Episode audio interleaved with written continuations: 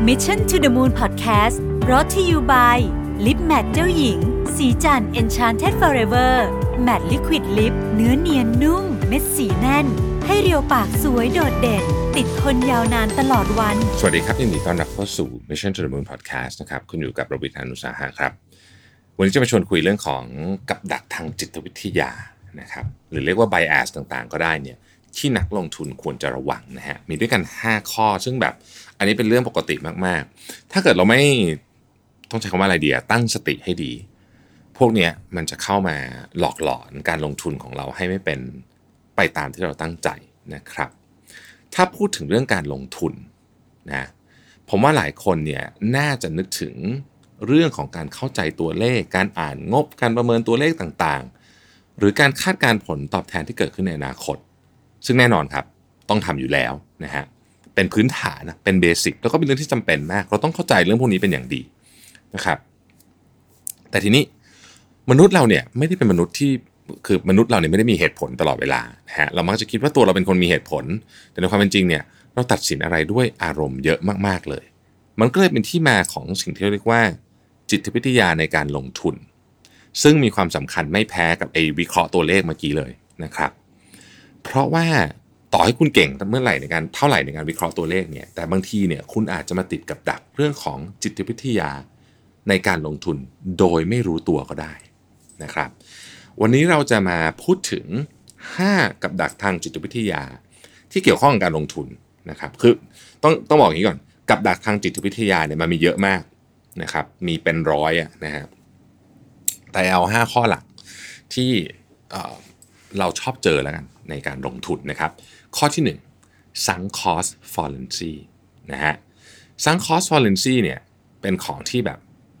สุดจะคอมมอนเลยในการลงทุนนะครับ แล้วมันเป็นมันเป็นสิ่งที่ติดตัวมนุษย์เรามาด้วยนะฮะเพราะฉะนั้นมันมันจึงมันจึงต้องตั้งสตินิดนึงเวลาจะสู้กับมันนะครับ เคยไหมครับว่าเวลาเราซื้ออาหารมาชุดหนึ่งที่รสชาติไม่อร่อยนะครับ หรือซื้อตัวหนังมาเรื่องหนึ่งซึ่งซึ่งเดินเข้าไปดูนิดนึงแล้วแบบโอ้โหไม่หนุกเลยเนี่ยนะฮะ แต่เราก็ฝืนกินจนจบ หรือว่าฝืนดูจนจบ เก็บเเสื้อผ้าที่ไม่เคยใส่เลยไว้ในตู้ ไม่เคยใส่แล้วก็ไม่คิดจะใส่มาแบบ 7 ปีแล้วอะไรอย่างเงี้ยนะครับ หรือทำโปรเจกต์ต่อทั้งทั้งที่รู้อยู่แล้วว่าทำเสร็จต่อให้ได้ตามความคาดการณ์ทั้งหมด ก็ยังขาดทุนอยู่ดี แต่ที่ทำต่อก็เพียงเพราะว่าได้ลงทุนไปแล้วนะครับ เหตุการณ์นี้มันเกิดขึ้น เพราะคนส่วนใหญ่รู้สึกว่าไหนๆก็ลงทุนลงเงินลงแรงลงเวลาไปแล้วเนี่ยก็ทำต่อไปเถอะ ถึงแม้มันจะไม่ดี ก็ก็ฉันลงทุนมาแล้วอะนะฮะนี่แหละคือ sunk cost fallacy นะครับความคิดอันนี้ของเราเนี่ยมักหลอกให้เราเชื่อว่าเฮ้ยถ้าเกิดเราใส่พลังงาน ใส่เวลาใส่เงินเข้าไปมากเท่าไหร่เนี่ยสิ่งนั้นจะยิ่งมีค่ามากขึ้นเท่านั้น ซึ่งในความเป็นจริงไม่เกี่ยวเลยฮะไม่เกี่ยวเลย แน่นอน sunk cost fallacy เนี่ยเกิดขึ้นกับการลงทุนเช่นกันอะยกตัวอย่างนะฮะ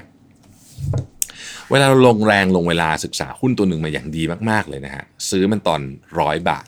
นะครับปรากฏว่าหลังจากนั้นเนี่ยราคามันตกลงไปอยู่ที่ 80นะเราก็ยังคิดว่าเออมันน่าจะเทิร์นราวหรอมั้งนะครับถ้าขายตอนนี้ก็ขาดทุน 20%แล้วเราก็ศึกษาหุ้นตัวนี้มาอย่างดีแล้วด้วย ผ่านไปสักพักนะฮะ หุ้นตัวที่เราซื้อเนี่ยวิ่งลงไปอีกนะฮะอยู่ 50 บาท เราอาจจะเริ่มหวั่นๆแต่ก็รู้สึกว่าเออไหนๆก็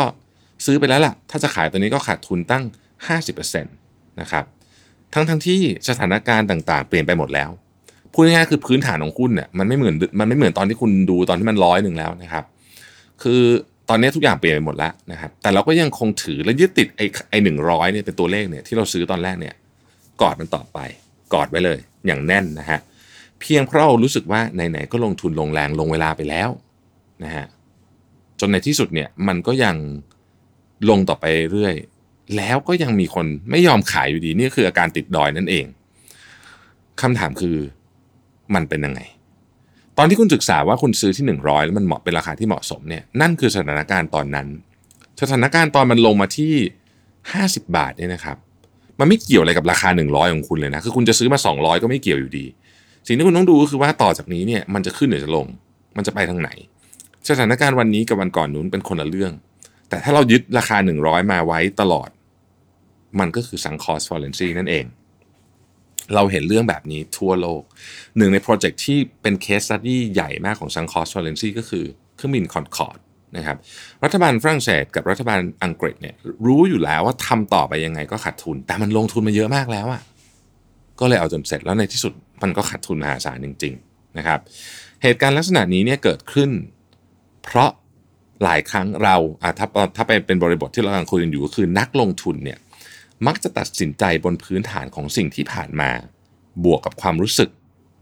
ที่ไม่อยากสูญเสียเงินที่ได้ลงทุนไปแล้ว เราเรียกว่า loss aversion นะครับ loss aversion เนี่ยเป็นความจริงทางด้านจิตวิทยาอันหนึ่ง ซึ่งผ่านการทดลองมาอย่างเยอะมากมายแล้ว คนที่พูดคำนี้บ่อยมากเลยคือแดนอารียลีนะบอกว่าการได้เงิน 100 กับเสียเงิน 100เนี่ยความรู้สึกของการเสียเงิน 100เนี่ยมันรุนแรงกว่าเยอะนะครับซึ่งเป็นเรื่องจริงนะฮะมันมีการทดสอบเต็มไปหมดเลยใครใครสนใจเรื่องนี้เนี่ยแนะนำให้ไปอ่านหนังสือของแดนอารียลีนะครับดีมาก ทีนี้ นอกเหนือจากนั้นมันยังมีอารมณ์ประมาณว่าแบบ เราไม่อยากยอมรับว่าตัวตัวเองได้ลงทุนในหุ้นที่มันไม่ดีนะครับ ซึ่งการยอมรับว่าตัวเองลงทุนผิดพลาดเนี่ยไม่ใช่เรื่องที่ทำได้ง่ายเท่าไหร่นะฮะสำหรับบางคนเป็นเรื่องที่ยากมากด้วยซ้ำนะครับทำให้มีสิ่งที่เราทำซึ่งไม่ควรจะทำเลยก็คือใส่เงินเข้าไปอีก แม้ว่าตอนนั้นเนี่ยมันไม่ใช่หุ้นที่ควรจะลงทุนแล้วก็ตาม เรารู้อยู่แล้ว แต่ด้วยซังคอสวอลเลนซีทำให้เราตกหลุมพรางของตัวเอง อันแรกนะฮะจบไปละอันที่ 2 anchoring bias นะฮะ anchoring bias anchor ก็มาจากคำว่าสมอใช่ไหมฮะซึ่งมันก็คือเป็นที่มาของไอ้คำนี้แหละนะครับไอ้ตัวอย่างตัวอย่าง วันนี้บริษัทเราต้องการซื้อของอะไรบางอย่างนะครับ เราก็เริ่มสำรวจหาข้อมูลนะจากคนที่เราพอจะรู้จัก เพื่อถามว่าของที่เรากำลังจะซื้อเนี่ยมันควรราคาเท่าไหร่นะครับ แล้วเราก็ได้ราคามาสมมติโทรไปถามเพื่อน เพื่อนบอกว่าเอ้ยไอ้นี่เหรอประมาณร้อยหนึ่งนะฮะราคาประมาณร้อยหนึ่งนะครับ พอเราได้ใบเสนอราคาจากซัพพลายเออร์แล้วมันเกิดแพงกว่าร้อยหนึ่งนะฮะเกิดแพงกว่าหนึ่งร้อยเนี่ยเราก็จะพยายามต่อราคาให้ใกล้เคียงร้อยหนึ่งให้ได้มากที่สุด หรือถ้าเราได้เจ้าที่ถูกกว่า 100เราอาจจะตัดสินใจซื้อทันทีก็บอกเพื่อนเราบอกร้อยหนึ่งเนี่ยเราได้เจ้าถูกกว่านั้นก็ต้องก็ต้องตัดสินใจซื้อทันทีสิ เพราะว่ารู้สึกว่าได้ของถูกทั้งทั้งที่จริง ๆ แล้ว คนส่วนใหญ่เนี่ยเขาซื้อของชิ้นนี้กันอยู่ที่ 50 บาทนะครับอาการนี้คือ anchoring bias anchoring bias คือการเอาสมอไปปักอยู่กับข้อมูลชุดที่เราได้มาในตอนแรก แปลไทยเป็นไทยอีกทีก็คือ เรายึดติดกับข้อมูลแรกที่ได้รับมากเกินไปนั่นเองนะฮะในการลงทุนก็มีมุม anchoring bias เหมือนกัน ยกตัวอย่าง บริษัทนี้เป็นบริษัทที่ประสบความสำเร็จนะครับ เช่นอาจจะไปฟังข้อมูลมาหรือไปฟัง off day มาแล้วจำอะไรสักอย่างมาเนี่ยนะฮะและก็รู้สึกว่าหุ้นเนี่ย ต้องเป็นการลงทุนที่ดีแน่นอน คุณปักธงไปแล้วว่ามันดีแน่นอนนะครับ ก็ไม่หาข้อมูลอื่นเพิ่ม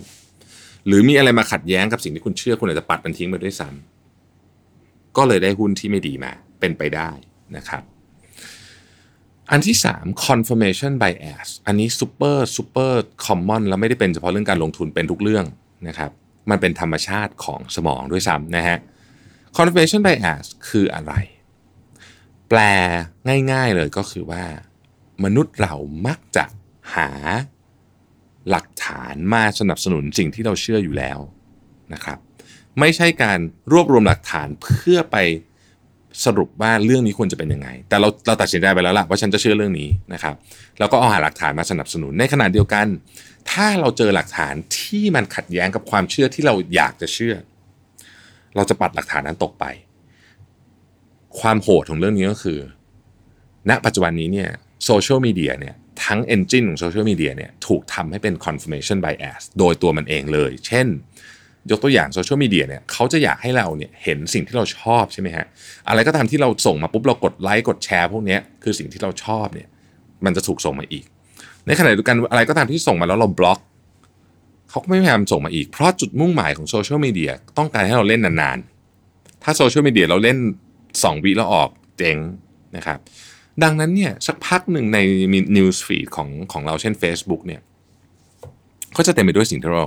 สิ่งที่เราเชื่อ สิ่งที่เราชอบนะครับ แล้วเราก็คิดเอาเองว่าเพื่อนฉันก็เชื่อแบบนี้หมดเลย ทั้งนั้นจริงๆเราไม่ใช่ นี่เป็นคุณคนเดียว นี่คือ confirmation bias นะครับอะยกตัวอย่างสมมุติเรากำลังลังเลอยู่ว่าจะซื้อหูฟังของแบรนด์ที่เราเล็งๆอยู่นะครับ เราก็เริ่มหาข้อมูล พอหาไปเรื่อยเรารู้สึกว่าเออหูฟังไอ้เนี่ยอันเนี้ยแบรนด์นี้มันดีจังเลยเนาะคือจริง ๆ เนี่ยเราอาจจะเจอทั้งรีวิวที่แย่และและดีนะครับ แต่เราให้น้ำหนักกับรีวิวที่ดีมากกว่า และแทบจะปัดตกรีวิวที่แย่ทิ้งไปเลย นั่นก็เป็นเพราะว่าเรากำลังหาข้อมูลมาสนับสนุนความคิดของเรา โดยที่เราไม่รู้ตัว พูดง่ายๆก็คือคุณตัดสินใจไปแล้วล่ะว่าคุณอยากได้อันนี้ แค่ต้องการคนมาสนับสนุนเท่านั้นเองนะครับ มันมีคำพูดหนึ่งผมชอบมากแล้วมันก็เป็นความจริงด้วยผมเชื่อว่าหลายคนเคยเจอปรากฏการณ์นี้ ถ้าสมมติคุณตัดสินใจจะซื้อรถยนต์ยี่ห้อหนึ่งสีแดงสมมตินะครับ ก่อนหน้านั้นเนี่ยคุณไม่ค่อยเห็นนะก่อนที่คุณจะตัดสินใจซื้อมันนะหรือเริ่มหาข้อมูล แต่ทันทีที่คุณเริ่มตัดสินใจว่าอะล่ะ อันนี้แหละน่าจะเป็นตัวเลือกที่ดี คุณจะเห็นมันเต็มถนนไปหมดเลยนะครับ นั่นคือ confirmation bias สมองเราเนี่ยทำหน้าที่ในการไปหาหลักฐานมาสนับสนุนความเชื่อของเรา ผมพูดอีกทีหนึ่งนะฮะหาหลักฐานมาสนับสนุนความเชื่อของเรา จริง ๆ มันควรจะเป็นกลับกันใช่ปะคุณควรจะรวบรวมหลักฐานเสร็จแล้วค่อยตัดสินใจเชื่ออะไรบางอย่าง แต่ไม่ฮะเราเป็นแบบนี้และนี่คือ confirmation bias เป็นอันที่เจอบ่อยมากในที่ทำงานที่อะไรเป็นตลอดแล้วก็เป็นทุกคน ต้องคอยระวังต้องคอยเตือนตัวเองว่านี่คือ tendency ของสมองมนุษย์นะครับ ยกตัวอย่าง เมื่อไหร่ที่เรารู้สึกว่าลูกน้องคนนี้เนี่ยทำงานไม่ดีนะฮะซึ่ง มันอาจจะเป็นเหตุการณ์หนึ่งเหตุการณ์หรืออาจจะไม่ได้เกี่ยวกับเรื่องงาน หรือว่าเราอาจจะคิดไปเองเลยก็ได้เลยนะฮะเขาจะทำงานปกติเลยก็ได้เนี่ยเราจะเริ่มเห็นข้อผิดพลาดต่างๆ มาสนับสนุนความคิดนี้เต็มไปหมดเลย เพื่อยืนยันว่าเฮ้ยลูกน้องคนนี้มันทำงานไม่ดีจริงๆนะครับในการลงทุนเรื่องนี้ชัดเจนนะฮะยกตัวอย่างง่าย เราเดินไปดู อาจจะเป็นอสังหาอะไรสักอันหนึ่งเพื่อลงทุนนะครับ แล้วระหว่างนั้นเนี่ยเราก็ทำกันบ้านมาระดับหนึ่งนะฮะเราก็พอรู้มาแล้วว่าโซนนี้ปล่อยเช่ายากหรือลงทุนแล้วเสี่ยงสูง แต่พอเดินไปถึงสมมุติเป็นคอนโดก็ได้นะครับคอนโดคอนโดเนี้ยเรากลับรู้สึกชอบด้วยเหตุผลอะไรที่เราอธิบายไม่ได้นะคือคุณเคยเดินเข้าไปในเพื่อนผมเนี่ยเป็นประจำผมเนี่ยมีโอกาสได้ไปดูบ้านกับเพื่อนบ่อยมากนะฮะเพื่อนชอบชวนไปดูบ้านดูคอนโดดูอะไรอย่างเงี้ยผมเห็นหลายที่เนี่ยทุกคนโหทำกันบ้านไปเต็มเลยนะครับ แต่พอไปถึงที่ที่หนึ่งอะคือรู้อะว่าชอบอันนี้มันนิดนึงกว่าอยู่แล้ว แล้วเดินเข้าไปถึงปุ๊บเนี่ยจะพูดประโยคทำนองว่า บ้านหลังนี้มันพูดกับฉันนะคือคือ คราวนี้ไม่มีเหตุผลละนะฮะชอบก็จะเอาก็ก็ก็นี่แหละเป็นเป็นเป็น confirmation bias นะครับ ทั้งทั้งที่จริง ๆ แล้วเนี่ยถ้าคำนวณตามตามวิธีคิดเดิมเนี่ยการลงทุนนี้เสี่ยงสูงมาก แต่ก็ชอบอะไม่รู้ว่าอาจจะชอบแบบทางเข้าหรือชอบอะไรก็ไม่รู้อะนะฮะก็ชอบหรืออาจจะชอบไม่อะไรสักอย่างแต่ว่าเนี่ยลักษณะ confirmation bias นะฮะแต่ว่าบางทีเนี่ยนะครับ เรา จะยังไม่หยุดหรือเปลี่ยนไปดูที่อื่นในทันทีนะเราก็คือคือคือเราจะเหมือนกับสตั๊กอยู่ที่นี่นิดหนึ่งเราก็จะหาข้อมูลมาหักล้าง สิ่งที่เป็นความเชื่อของเรา ไม่ใช่มายืนยันสิ่งที่เป็นความเชื่อของเรา และอะไรที่มาหักล้างเนี่ยเราจะปัดปัดในที่สุดเนี่ยก็ตัดสินใจซื้ออันเนี้ยไปนะครับ เรื่องนี้ต้องบอกว่าอย่างที่บอกเป็นธรรมชาติของสมองนะฮะเพราะฉะนั้นเนี่ยมันเป็นสิ่งที่เราต้องระวังมาก ๆนะครับ ระวังยังไง ท่องประโยคนี้ไว้เลยนะฮะ เวลาเราค้นหาข้อมูลอะไรก็ตาม เราค้นหาเพื่อความจริง ไม่ใช่หามาสนับสนุนความคิดเรา อีกทีนะครับ เวลาค้นหาข้อมูลอะไรก็ตามนะครับ ค้นหาเพื่อความจริง ไม่ใช่สนับสนุนความคิดเรา อันที่สี่นะฮะ เราเรียกว่า pseudo certainty effect เป็นยังไงนะฮะ นักลงทุนส่วนใหญ่จะจำกัดความเสี่ยงของการลงทุน หากพวกเขารู้สึกว่าพอร์ต หรือผลการตอบแทนของการลงทุนนั้นยังดีอยู่นะครับแต่พวกเขามักมีแนวโน้มที่จะเพิ่มความเสี่ยงมากขึ้นเรื่อยๆ หากรู้สึกว่าตัวเองกำลังขาดทุน ใช่ฮะผมผมพูดประโยคถูกแล้วนะครับซึ่งมันก็ฟังดูแบบงงๆนิดหนึ่งอะเราขยายความต่อยกตัวอย่างให้เห็นนะครับ เอาแบบตัวอย่างเอ็กซ์ตรีมเลยการพนัน เราอาจจะเคยได้ยินนะครับ ว่าคนที่เล่นพนันบอลหรือพนันอะไรก็แล้วแต่เนี่ย บอกว่าแทงฝั่งนี้มาหลายรอบแล้ว ผิดมาสามตา รอบต่อไปต้องถูกแน่ๆทั้งที่จริงๆไม่มีอะไรบอกเลยว่าจะเป็นอย่างนั้นแล้วก็เทเงินขึ้นไปอีกซึ่งจริงๆแล้วเนี่ย รอบถัดไปจะถูกหรือไม่ถูกก็ได้นะครับ หรือมันมีการทดลองหนึ่ง ถ้าเกิดว่าคุณโยนเหรียญแล้วคุณได้หัวมาสามตาแล้วเนี่ย คุณจะมีแนวโน้มที่จะคิดว่าตาต่อไปจะเป็นก้อยมากกว่านะครับ หรืออย่างเรื่องการลงทุนเนี่ยหากหุ้นหรือสินทรัพย์ที่เรากำลังถืออยู่นั้นเนี่ยไต่ราคาลงต่อเนื่องไปเรื่อยๆ แต่เราไม่ยอมขายสักทีเพราะรู้สึกว่ามันลงมาหนักแล้วอะเฮ้ยมันจะไปได้มันจะไปได้ไกลขนาดไหนกันเชียวนะครับ มันต้องดีขึ้นมาแหละนะฮะโดยไม่มีข้อมูลอะไรมา support เลยมีความรู้สึกอันนี้อันเดียวเนี่ยนะครับ อันเนี้ยเรียกว่าติดกับของ pseudo certainty effect เรียบร้อยนะฮะข้อที่5นะฮะ superiority bias อันนี้เรียกว่าอันตรายสุดเลยก็ได้นะครับ ราะว่าไออาการนี้เนี่ยนะครับ มันคืออาการที่เรารู้สึกว่าเราเก่งกว่าตลาด เก่งกว่าผู้เชี่ยวชาญเก่งกว่านักลงทุนคนอื่นๆ คือพูดง่ายเราเก่งสุดนะฮะเมื่อเราเป็นแบบนี้เนี่ยเราเริ่มไม่ค่อยฟังความคิดเห็นหรือข้อมูล ซึ่งบางทีอาจจะเป็นข้อมูลที่ดีมากๆก็ได้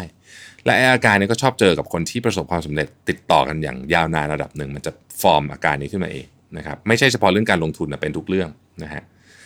แต่ว่าเราอีโก้สูงมากจนบางทีข้อมูลที่รับมา ซึ่งเป็นข้อมูลที่ดีมากเลยเนี่ยนะฮะเราก็ไม่ฟังหรือฟังแบบผ่านๆไปอย่างนั้นนะอันตรายในที่สุดก็อาจจะเจอกับเรื่องที่ไม่ดีได้นะครับ ผมขอทบทวนกับ 5 กับดักทางจิตวิทยาให้ฟังกันอีกสักรอบหนึ่งนะฮะอันที่ 1 sunk cost fallacy ไหน ๆ ก็ลงทุนไปแล้ว ลงแรงไปแล้ว ลงเวลาไปแล้ว เอาต่อยสักหน่อยนะนะฮะ อันที่ 2 anchoring bias ยึดติดกับข้อมูลแรกที่ได้รับมากเกินไป 3. confirmation bias หาข้อมูลเพื่อยืนยันความคิดของตัวเอง ไม่ใช่หาข้อมูลเพื่อความจริง ทวนอีกทีนะครับ อันนี้สำคัญมาก confirmation bias หาข้อมูลเพื่อยืนยันความคิดของตัวเอง ไม่ได้หาข้อมูลเพื่อความจริง 4. pseudo certainty effect รู้สึก สามารถคาดการผลที่เกิดขึ้นได้อย่างแน่นอนทั้งที่จริง ๆ แล้วเนี่ยไม่ได้เลยนะครับ 5. superiority bias ฉันเก่งที่สุด ฉันจะไม่ฟังใครทั้งนั้น และเช่นเคยนะครับ เมื่อพูดถึงการลงทุนเนี่ยนะครับใน EP นี้เราก็มีผู้สนับสนุนใจดีอย่าง Patra Edge นะครับซึ่งตอนนี้มี tools ดีอย่าง Wealth Compass ที่สามารถช่วยคุณออกแบบการลงทุนได้ด้วยตัวเอง สำหรับคนที่ไม่ค่อยมีเวลา Wealth Compass สามารถช่วยออกแบบการลงทุนให้เหมาะสมกับคุณได้นะครับ บอกไว้ก่อนเลยนะฮะว่า Patra Edge เนี่ยผมตัวผมเองเนี่ยลงทุนในนี้จริง ๆ ถึงเอามาบอกนะครับคือลงทุนจริง ๆ เงินผมเนี่ยผมลงทุนอยู่ในอยู่ในอยู่ในเซอร์วิสนี้จริง ๆ นะครับ เพราะฉะนั้นสำหรับท่านไหนที่อยากลองใช้ tools นะฮะสามารถเข้าไปได้เลยที่ www.patraedge.com นะฮะสะกดอย่างนี้นะครับ p h a t r a e d g e com ผมทวนอีกครั้งหนึ่งนะฮะ p h a t r a e d g e com บริการนี้เป็นบริการสำหรับนักลงทุนที่มีเงินลงทุนตั้งแต่ 2 ล้านบาทขึ้นไปนะครับสำหรับใครที่ได้ลองทำ Wealth Compass แล้วได้ Personalized Portfolio ของตัวเองแล้วนะฮะ มีส่วนไหนไม่เข้าใจ โทรสอบถามได้เลยที่ Financial Solution Center 02 305 9559 ผมทวนอีกครั้งหนึ่งนะครับ 02 305 9559 ลิงก์แน่นอนอยู่ใน description ของ EP นี้เรียบร้อยแล้ว ขอยืนยันอีกทีเพื่อให้ทุกท่านสบายใจนะครับพัทราเอชเนี่ยผมใช้อยู่นะฮะ เพราะฉะนั้นผมก็ค่อนข้างมั่นใจที่จะแนะนำต่อนะครับ ขอบคุณที่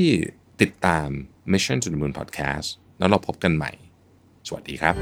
Mission to the Moon Podcast Presented by Lip Matte เจ้าหญิง สีจัน Enchanted Forever Matte Liquid Lip